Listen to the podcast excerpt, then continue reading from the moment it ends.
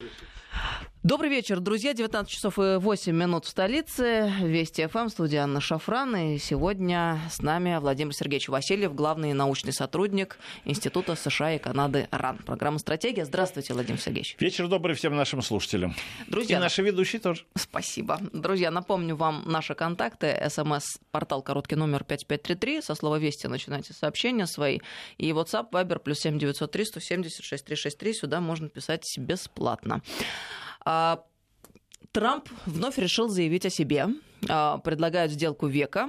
С одной стороны, естественно, когда прозвучала эта новость, э, невозможно было э, не э, отреагировать э, таким большим удивлением-вопросом. С другой стороны, мы понимаем, что Трамп человек оригинальный, уже не в первый раз. Он что-то такое очень серьезное заявляет, вокруг чего даже начинают развиваться серьезные события, и кажется, что мир э, на грани э, очередной большой войны, может быть, даже ядерной, проходит немного времени, и все возвращается на круги своя.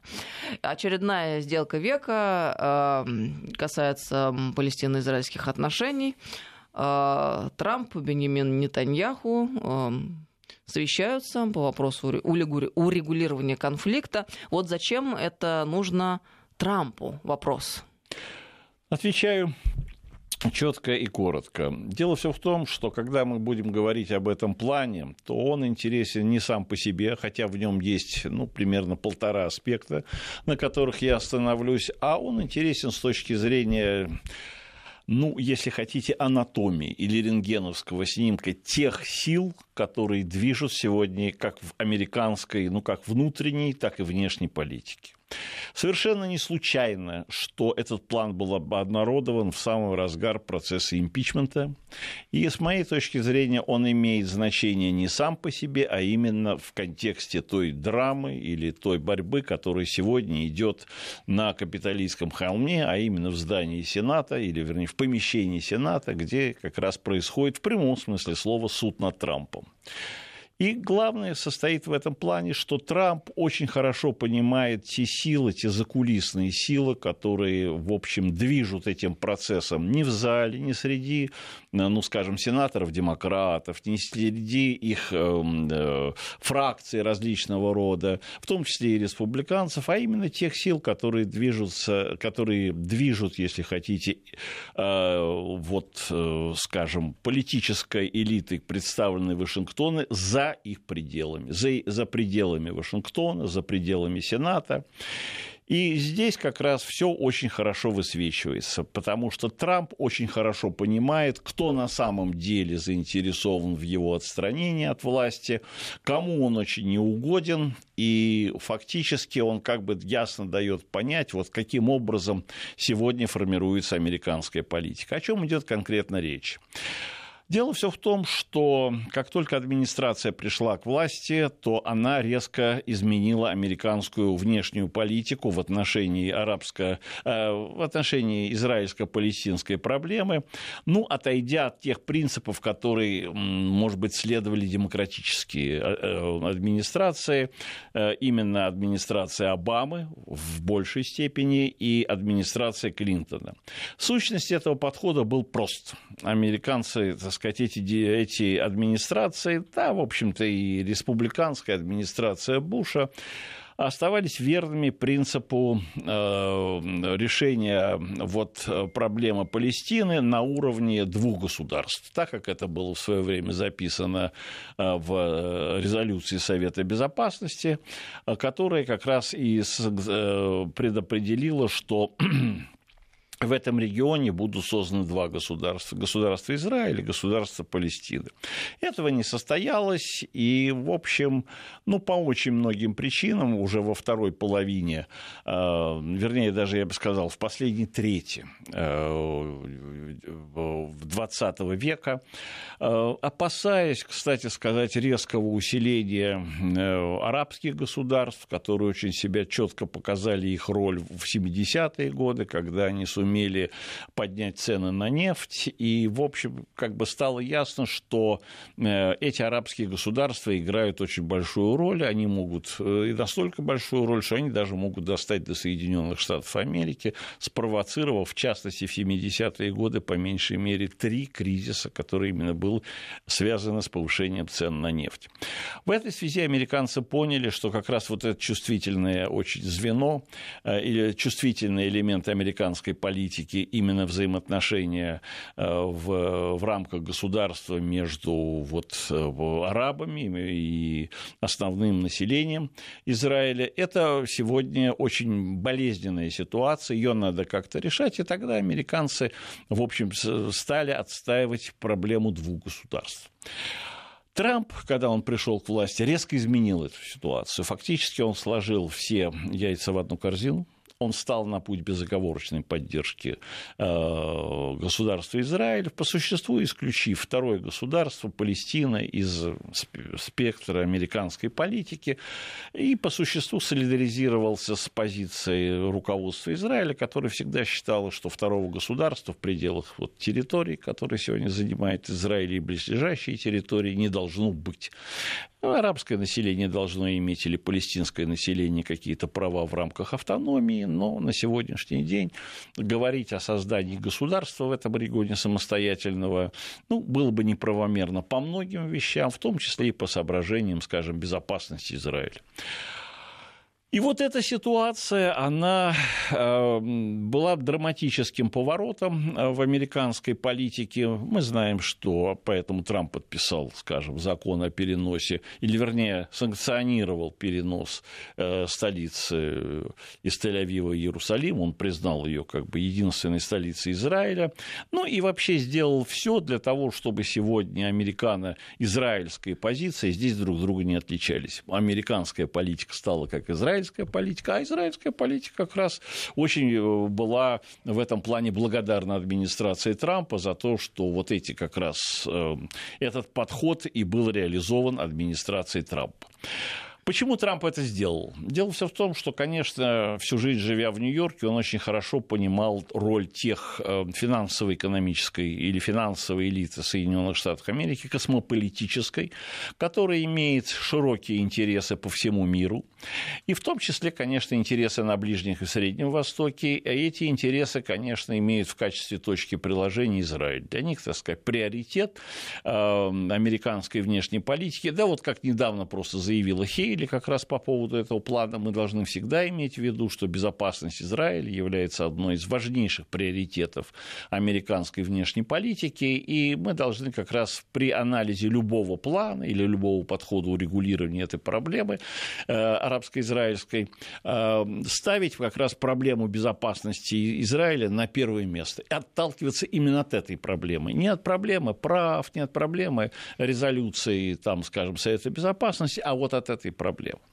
Тем самым Трамп очень хорошо, прекрасно понимая одну очень важную моменту, и сказал, что было что не было, может быть, характерно для американской внутренней политики, что сегодня именно республиканская партия в лучшей степени может защитить как раз интересы этой финансовой элиты, назовем ее космополитической, или которая придерживается идей неолиберальной глобализации, с очень важными последствиями. Так сказать, как, э, в общем, все финансовые потоки, которые раньше направлялись на поддержку демократической партии, сегодня должны направляться на поддержку поддержку республиканской партии ее кандидатов. И поэтому это очень важный момент, потому что здесь можно уже говорить о каком-то таком, может быть, даже достаточно серьезном потенциально сдвиге в расстановке внутриполитических сил, а, который может быть. Дело все в том, что поддержка вот этой финансовой элиты, что у нас очень мало э, известно, состоит в том, что, скажем, в начале даже 80-х годов, когда пришел вот к власти Рейган, в Америке заговорили о возможном упадке демократической партии, о возможном, так сказать, формировании в Америке, так сказать, ну, если не однопартийной, то полуторапартийной системы, при которой республиканцы будут доминировать и довольно долго определять э, ход американской внешней и внутренней политики. Это не произошло по одной простой причине что как раз вот эта часть финансовой элиты активно поддержала демократическую партию и фактически вдохнула в нее новые силы, приведя, кстати сказать, власти и Клинтона, и Обаму. Это, так сказать, их заслуга. Заслуга как раз Нью-Йорка, и это очень хорошо было видно, ну, скажем, на примере семейства Клинтонов, которые не вернулись там, в провинцию, в штат Арканзас, а переехали как раз в Нью-Йорк, прекрасно понимая, кто сегодня и где делает американскую вообще политику. И вот когда, э, в общем, сегодня, когда вот этот процесс импичмента дошел до вот таких вот критических стадий, когда сегодня, ну, многое что поставлено на карту, Трамп и запустил этот план. Смысл этого, обнародования этого плана именно прост. Э, с тем, чтобы те финансовые экономические круги, которые, или финансовая часть элиты, которая поддерживает э, демократическую партию, и она ее, кстати сказать, э, поддерживает именно, может быть, ими как раз сенатскую фракцию или фракцию демократов в Сенате, чтобы она, что называется, ну, ослабила вот это давление, чтобы сегодня дернула дернулась какая-то ниточка, которая состояла именно в том, что, ну, ребята, смотрите, Трамп сделал невозможное. Он изменил на 180 градусов предыдущую политику республиканцев, которая состояла, вернее, позицию его администрации, принцип один, что эта проблема должна быть решена на основе одного государства в этом регионе. Вот он высказался вроде бы за старую позицию за два государства, а это была именно позиция а, демократической партии, скажем, Обамы или Клинтона. Ну вот видите, он может изменить вот это свое, этот подход. Ну, в общем, он достаточно гибкий политик, это надо надо тоже иметь в виду, ну зачем же мы этого политика сейчас возьмем и отправим, э, я уж там не знаю, в, в, в почетную или непочетную отставку. И вот этот момент очень как раз принципиально важен для сегодня, для э, как раз вот понимания того, за какую ниточку здесь дернули. И как раз э, по существу э, Трамп, тем более, как, поскольку все американские СМИ обошли его фотографии с Нетаньяху, дал ясно понять, что сегодня у него как раз он печется по этой, он печется об интересах Израиля, а по существу Нетаньяху сказал, сказал то же самое, смотрите, Трамп это друг нашего государства. Что же вы на него такой баллон накатили? Вы знаете, это была очень тонкая как раз игра. И я думаю, что э, здесь как раз все, вот как раз все вот эти ниточки американской внешней и внутренней политики, они очень четко проступили. Второй очень важный момент с моей точки зрения в этом плане, э, да, хочу просто еще раз сделать такую вставку и сказать, что этот поворот носит сугубо тактический характер.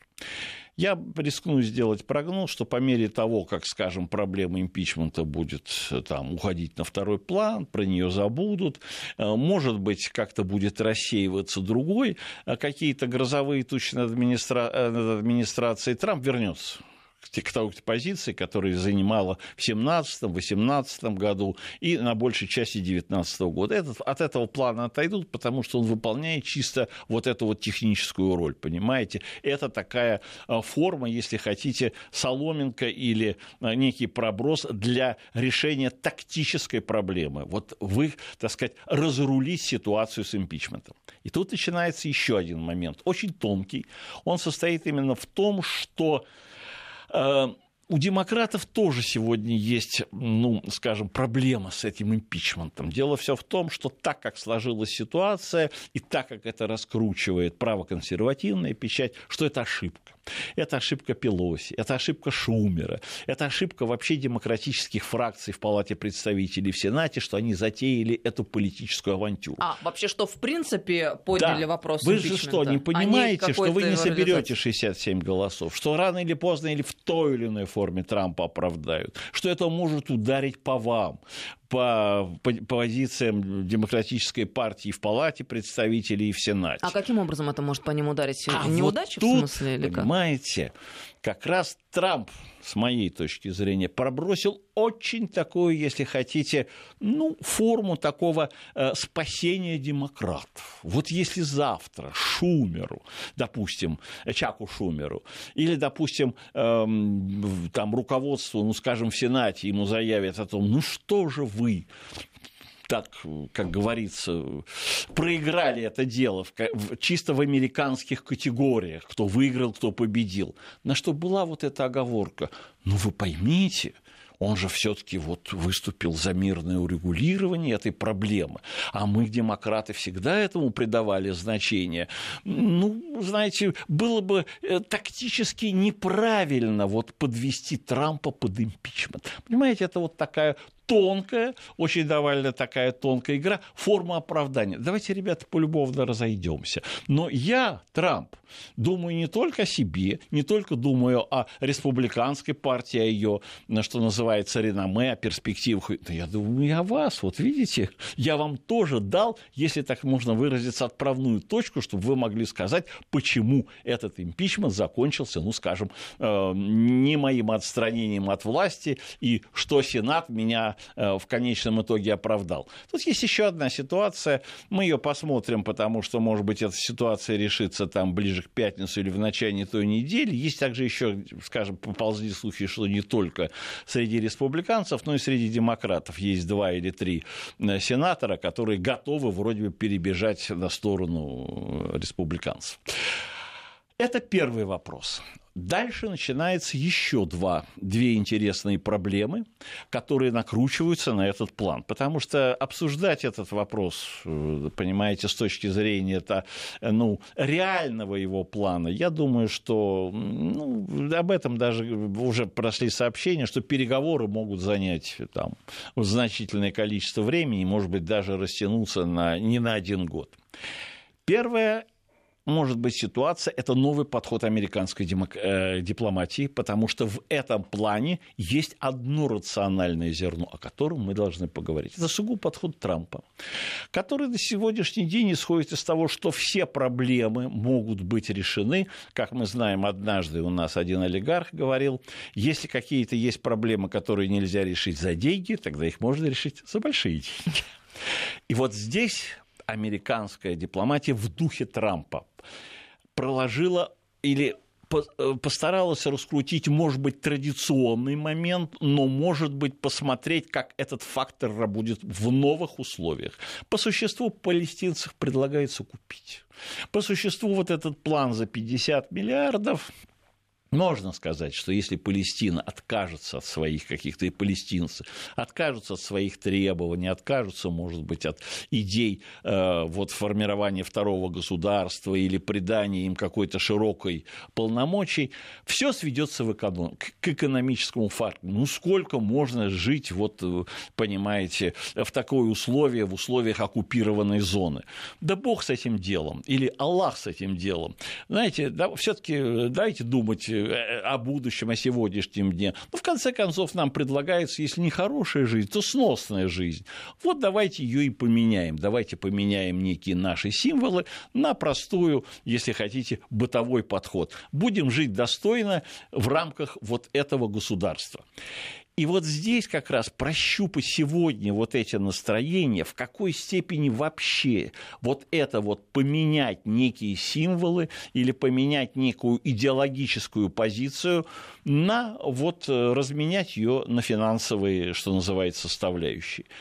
Может быть, американцы за эти 50 э, там, миллиардов долларов это для них, может быть, это тоже никогда не будет реализовано э, с точки зрения поддержки, но с точки зрения той дипломатии, которой занимает сегодня Трамп, поменять, вот, что называется, идеологические символы, идеологические позиции на финансы, это очень важно сегодня для Трампа, потому что также по существу он, кстати сказать, подходил э, к решению северокорейской проблемы, говоря, ну вот откажетесь там от вашей ракетно-ядерной программы, зато получите экономические блага. Но они же искренне верят в то, что это возможно променять Хорошо, мы на сегодня деньги, да? говорим о том, э, вот прогнется мир или нет. Это, если хотите, также американцы подходят, кстати сказать, на сегодняшний день и э, к, к решению к иранской проблемы. И вообще это может, это может действительно быть, ну, если хотите, это может быть э, в завуалированной форме присутствовало всегда. Например, Кейп-Дэвидские соглашения, тысяча, по-моему, если не ошибаюсь,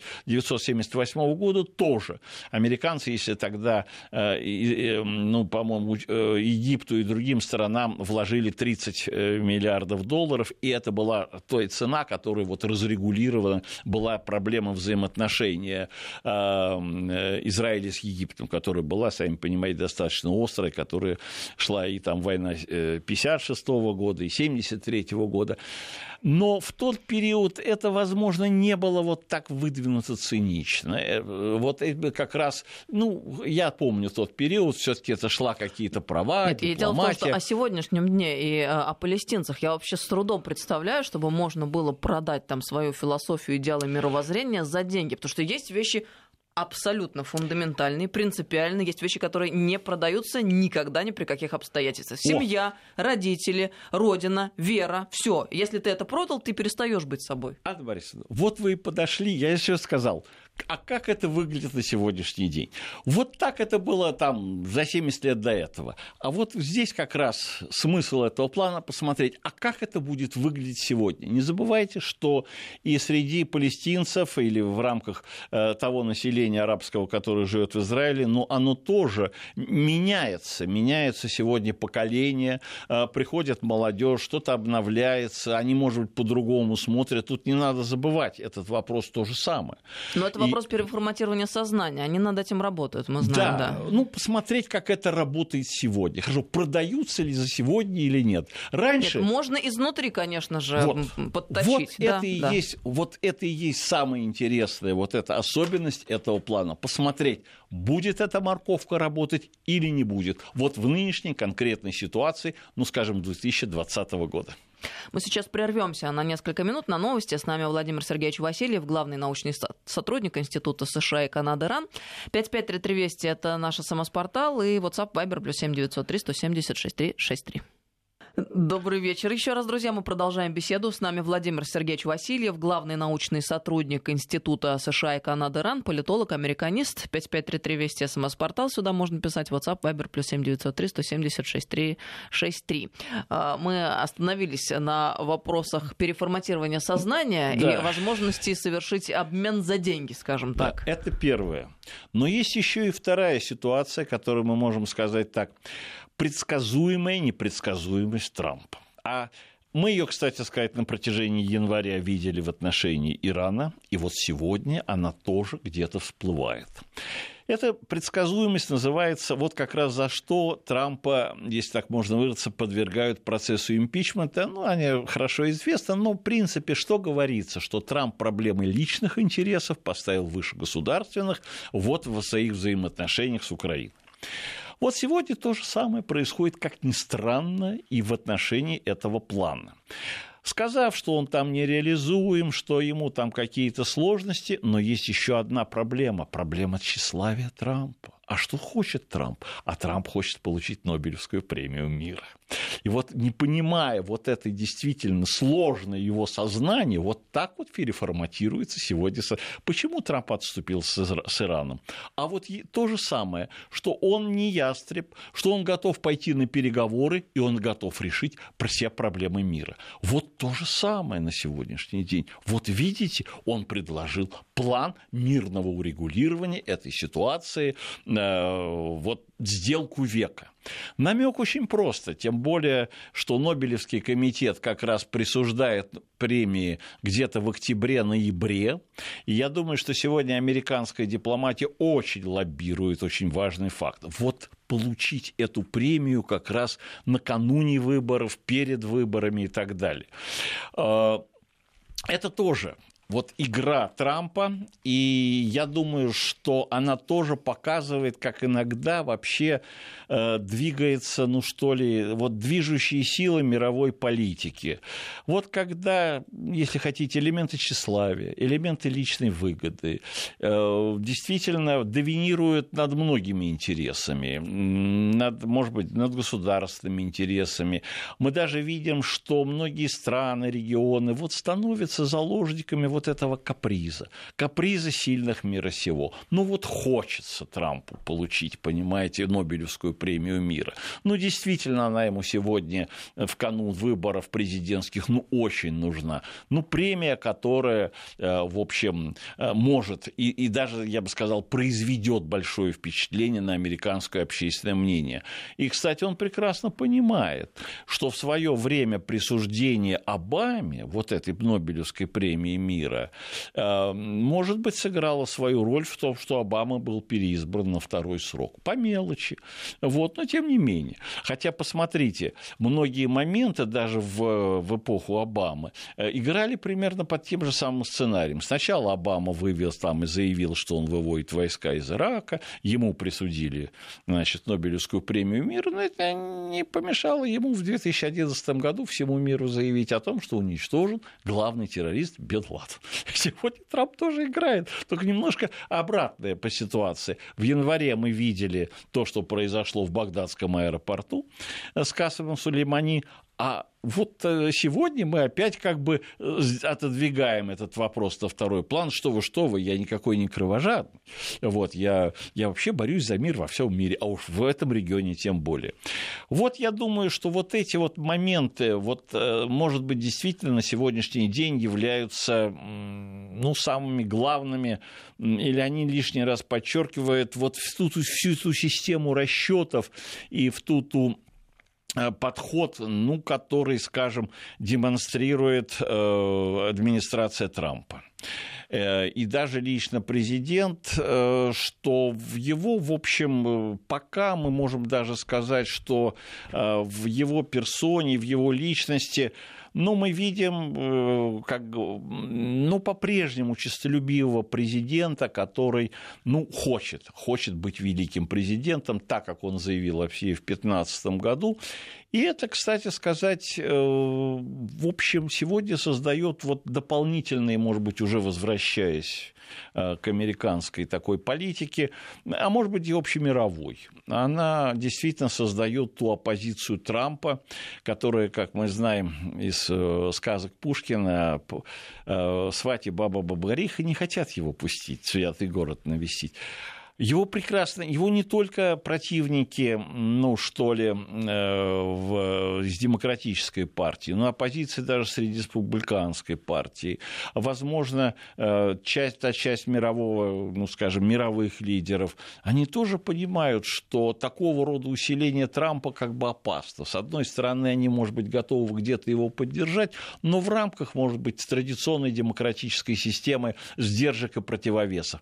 А так Трампа вообще не остановится остановить. Вот действительно превратиться, не дай бог, в великого америка... американского президента. И тогда что с ним делать? Вообще не ясно. То есть, ведь, понимаете, все, что происходило в Америке за последние три года, это Трампа испытывали, как это там говорится, и водой, и огнем, и медными трубами. Он действительно проходил и до сих пор проходит это испытание.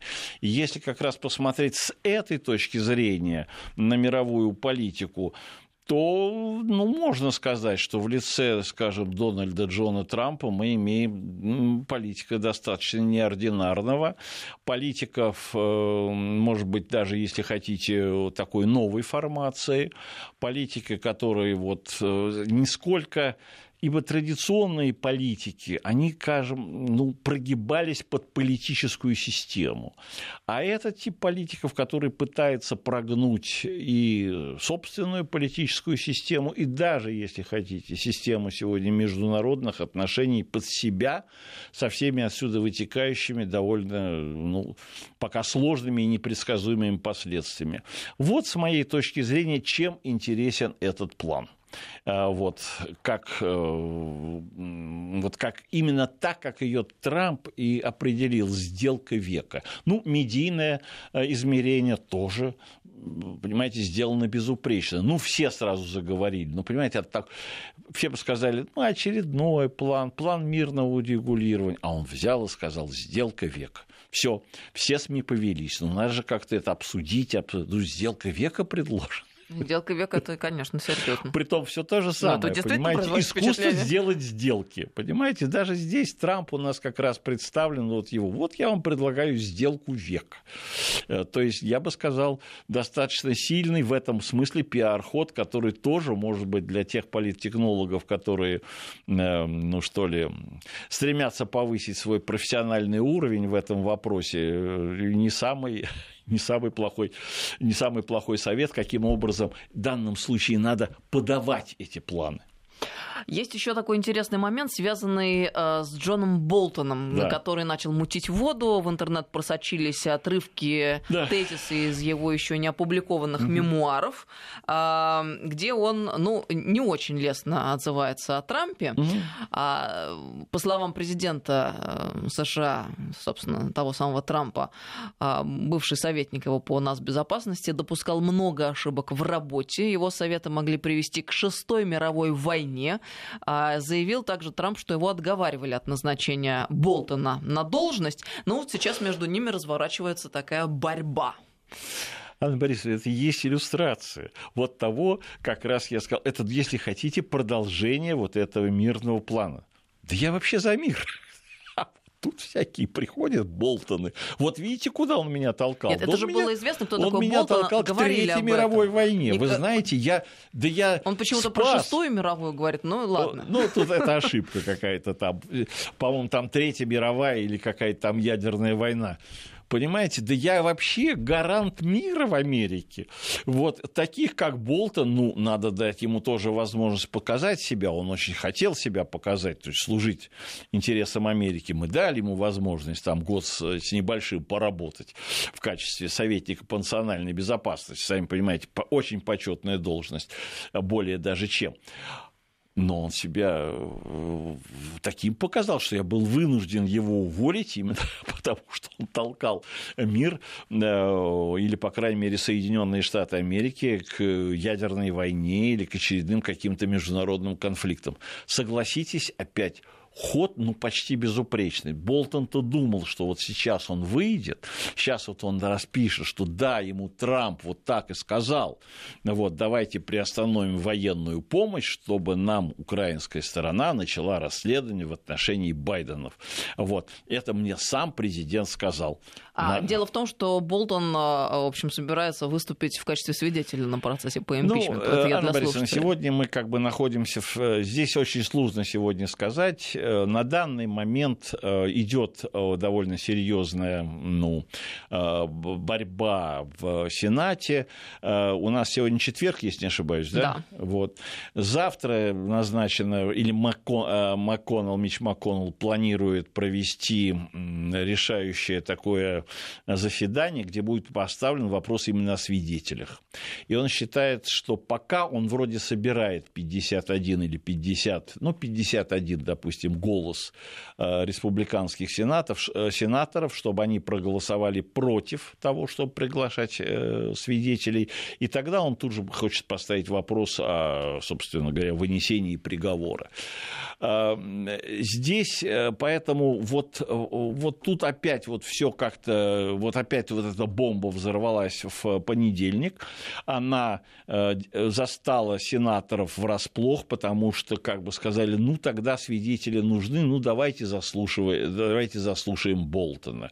Белый дом там ответил, что это все недостоверно, что Бол, Болтон вряд ли может представить соответствующего рода документы, которые бы это подтверждали. То есть одно слово против другого слова. Но посмотрите, как сегодня отыграл Трамп, сказав, да что вы, зная, кстати сказать, насчет того, что Болтон действительно считается в американской политике а, большим ястребом, и Болтон неоднократно. И когда Болтон, кстати, был уволен, он действительно признал, что он толкал Трампа в сторону именно силового решения и северокорейской проблемы, силового решения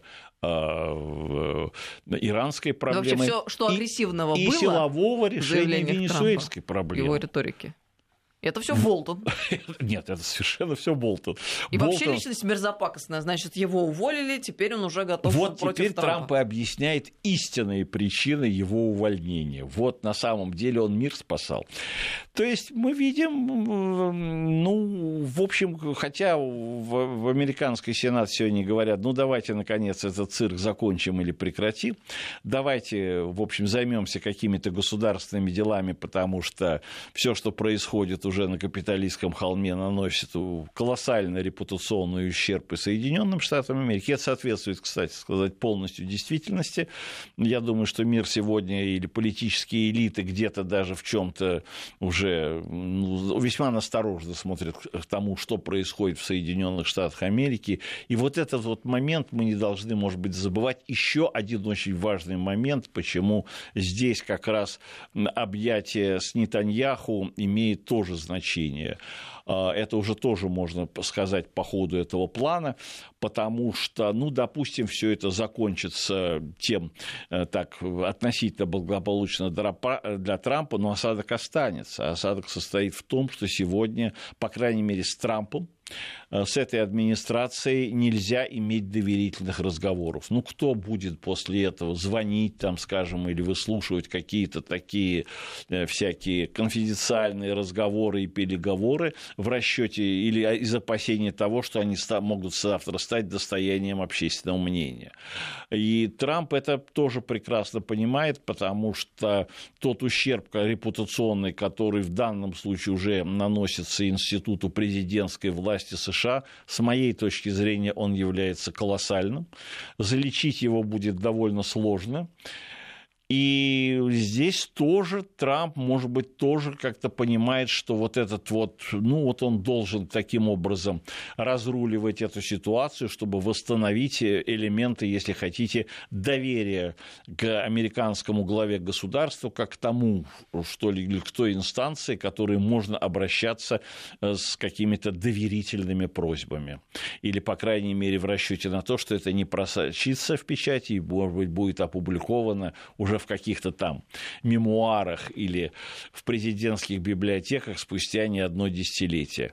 Это тоже очень важный момент, э, который мы сегодня должны тоже иметь в виду с точки зрения той ситуации, которой, в общем, оказались Соединенные Штаты Америки, ее высшее политическое руководство из-за всей той дрязги, которая или из-за той внутриполитической борьбы, которая происходит и которая действительно наносит колоссальный репутационный ущерб Соединенным Соединенным Штатам Америки, по крайней мере, именно в том, что касается их э, там, претензий на то, чтобы быть лидером, ну, скажем, западного мира или коллективного мира.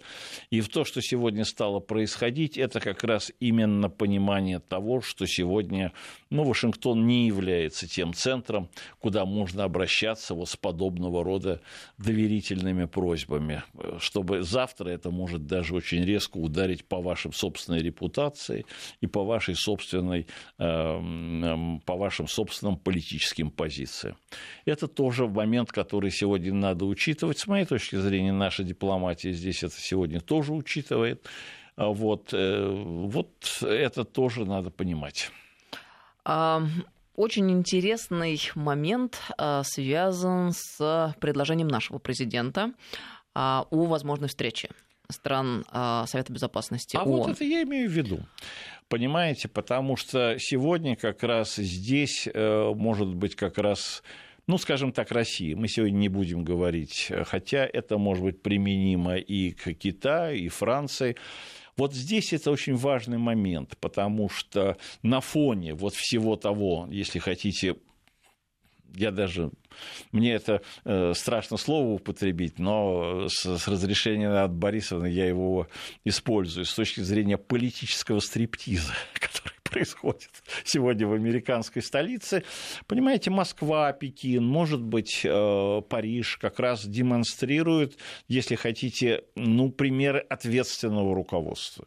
Что сюда можно обратиться, что утечек информации не будет, вас воспримут, с вами поговорят, и вы можете делать э, ну, дипломатию, именно понимая того, что как раз это дипломатическая, э, дипломатическая столица с высокой степенью репутации. Вот они не связаны с, извините, там, военным или экономическим потенциалом. Вот в мировой политике сегодня большое значение имеет вот этот вот репутационный фактор, чтобы сегодня политические деятели как раз имели вот эту вот репутацию, они имели репутацию тех деятелей, которые могут, э, или вернее, заботиться о своих, э, то есть не только о своих интересах, но и об интересах своих партнеров, именно на дипломатическом фронте. А в дипломатии это всегда было очень важно. Это именно была часть, если хотите, имиджа страны. И вот я думаю, что здесь мы можем действительно сказать, что вот этот вот шаг является ну, просто блестящим примером того, как надо действовать в вот этих сложных новых ситуациях, понимаете? Потому что импичмент действительно парализовал американскую внешнюю политику. А, более того, я даже вам могу сказать, что в Америке сегодня растет э, или появляются статьи, что даже не несмотря на то, что, допустим, этот процесс закончится благополучно для Трампа, борьба Трампа с глубинным государством усилится, и она, может быть, даже усилится именно по вот этим, самое главное, вот по этим направляющим. Речь идет именно о внешнеполитическом ведомстве, которое открыто, в данном случае Госдеп, который по существу как бы продемонстрировал бунт, и ну, разведывательное сообщество США, которое тоже продемонстрировало бунт против Трампа, против Белого дома. И многие считают, что вот эта вот конфронтация будет усилена. То, что, можно сказать, Трампу надо было более энергично бороться вот э, со, со своим глубинным государством. С моей точки зрения, это может привести к параличу дальнейшему в принятии государственных решений, в какой степени Америка будет договорно способна или нет, но мы должны иметь в виду, что для России сегодня важно быть, очень важно быть инициатором. Вот инициатором этих предложений, тем более мы видим, что эти предложения получают поддержку ну, других, скажем, членов Совета Безопасности. Это очень важно, потому что вот в новой расстановке вот этого многополярного мира вот этот вот репутационный фактор тоже может принести, ну, если хотите, материальные плоды или ощутимые плоды. С моей точки зрения, речь идет именно об этом. И я считаю, что вот в этом плане наша дипломатия, наш президент блестяще сработали. Тут э, нам вопросы приходят, э, спрашивают, точнее не спрашивают, ну как, ремарка такая. Если империя решила купить Гренландию, она он и купит. Вопрос времени. Но это, видимо, к разговору о той самой вот сделки. это я и говорю, что сегодня Америка действительно как бы подходит достаточно цинично. Вот. Гренландию можно купить, э, а сектор газа тоже можно купить, понимаете. Ну и вообще, вот это вот как бы новый такой, если хотите, ну я уж не знаю, бизнес-подход к системе международных отношений, э, который базируется не на элементах права, ну а именно на товарно-денежных отношениях. Принцип простой. Кто богаче, у кого больше средств, тот и может решать соответствующим родом те проблемы, которые он считает нужным решить э, в системе международных отношений. Э, таким образом, может быть, я говорю, что американская дипломатия в условиях, когда Трампа говорят о том, что он именно отказывается от американской мягкой силы, а финансы, с моей точки зрения, может быть, являются элементами скорее грубой силы. Вот они, американцы, сегодня это четко и ясно демонстрируют. Более того, может быть, сегодня как раз э, игроки мировые, может быть, тоже где-то начинают понимать, что дело не вот в этих экзистенциальных измерениях э, проблем, а в цене. Вот то, что как раз в экономике говорят, в цене. Э, вот. Что, в принципе, да, ну, да, может быть, Дания готова продать этот остров. Вопрос в цене. Ну, может быть, Палестина может отказаться, или палестинцы могут отказаться, или арабские население, которое живет в Израиле, может отказаться от прав на второе государство. Вопрос в цене. Вот в цене этого вопроса. Так сегодня, может быть, ставят вопрос Соединенные Штаты Америки. И в этом плане мы можем сказать, что мир действительно как бы оказывается на специфической такой развилки, потому что многие вопросы, может быть, сегодня действительно вопрос упирается или сводится к цене, этого, к цене этой проблемы. Поживем, увидим. Спасибо огромное, Владимир Сергеевич. Владимир Сергеевич, Сергеевич Васильев был с нами сегодня в студии, политолог, американист, э, главный научный сотрудник Института США и Канады РАН. Ждем вас в нашем эфире. И нашим слушателям спасибо за терпение. Всего доброго, друзья. До встречи.